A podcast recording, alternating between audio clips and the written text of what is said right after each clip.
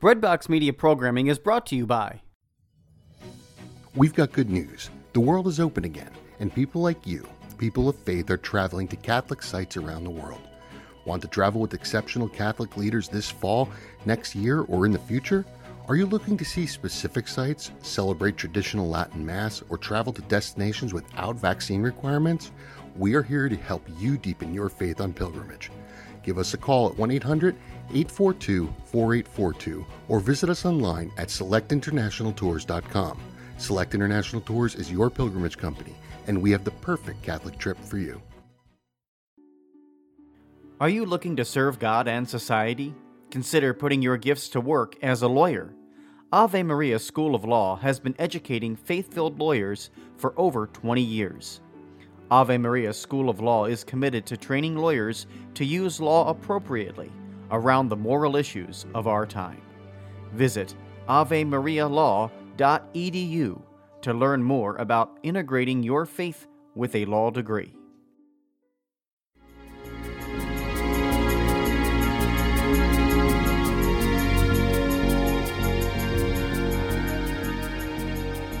Welcome to NoSpinHomilies.com.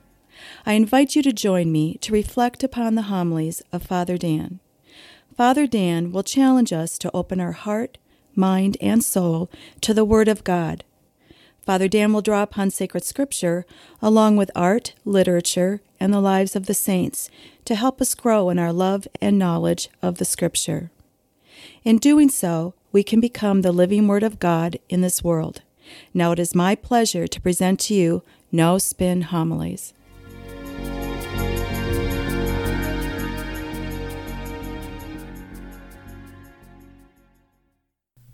In today's Gospel, we have the classic story of the Good Samaritan. Now, many of us have heard this story many times throughout our lives. In fact, some of us have it memorized. Now, when I was growing up, I remember my parish priest would always read this gospel parable and then launch into a homily about social justice, on how we have to or have a duty to care for the poor. I'm not going to argue against that. Absolutely. As Catholics in the Catholic Church, we have a duty and an obligation to care for all people, especially the underserved. But I think this parable is unique, unlike any other parable. It has a spiritual depth to it, unlike any other story in the Gospels. And so, what I want to do is I want to dive deep into this Gospel. And in this parable of the Good Samaritan, the early church fathers, like St. Augustine, St. Irenaeus, they all saw that this was a story about the fall of grace of Adam and Eve and God's plan of redemption. That's how deep this gospel passage is in this parable. It's like any other. Now, notice how it begins. People come to Jesus with a question about eternal life, and immediately Jesus launches into this parable. And this parable essentially is how God gives us eternal life. And it teaches us how God saves us and God's plan for us all. And in doing so, we find out in this parable that Jesus truly is the hero of this parable. Now, how does it begin? It says, A man traveled going down from Jerusalem to Jericho. Now, stop right there.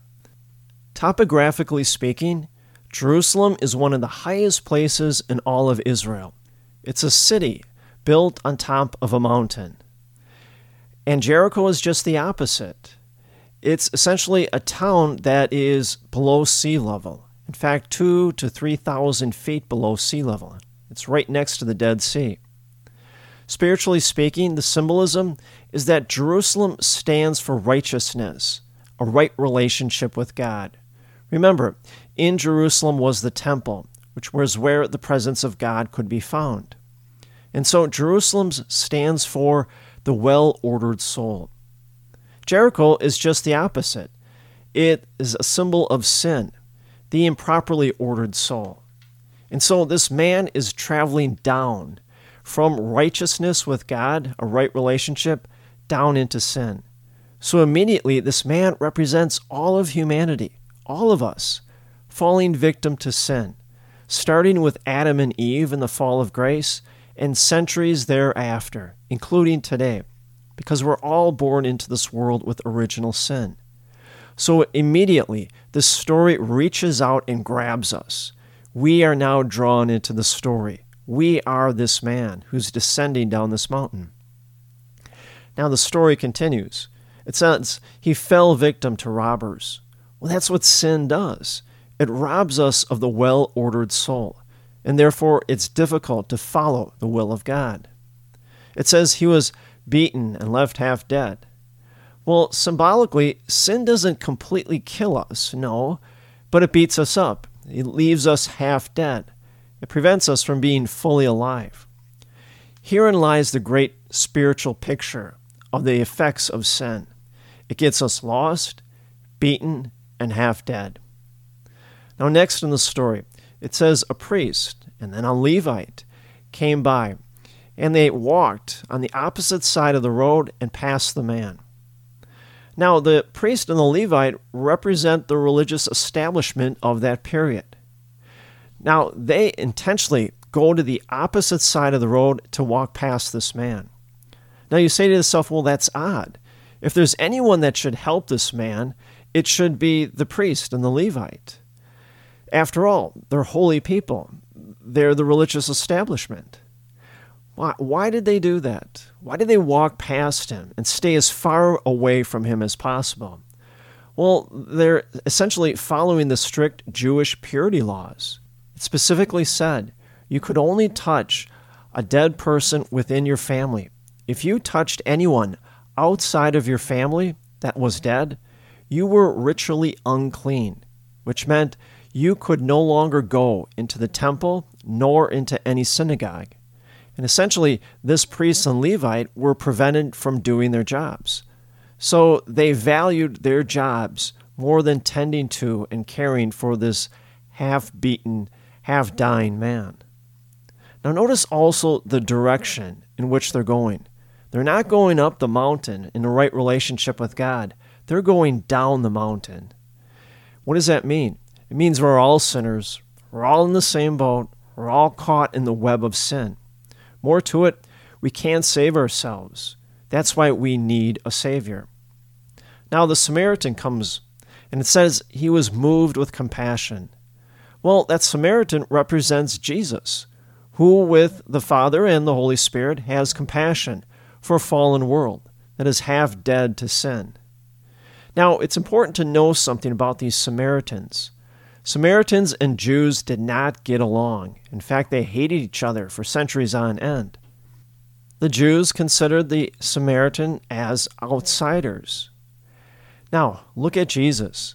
He too was considered an outsider by the religious establishment of his time. He was constantly second guessed or criticized or ridiculed by the Pharisees and the Sadducees. Later on in his life, as Jesus hung upon the cross, he too was hated by many people. Now, the story continues. It says, The Samaritan came down from his horse and approached with compassion. Well, didn't Jesus do the same thing? Jesus came down from heaven and he strips himself of all of his grandeur and majesty, and he takes on our humanity. And he does so with great compassion for us all. Next, it says the Samaritan poured oil and wine in the man's wounds. Well, that's symbolic of the sacraments. We use oil in baptism and confirmation, anointing of the sick. The wine represents the Eucharist, in which we eat and drink Jesus' body and blood we literally take Jesus into our life.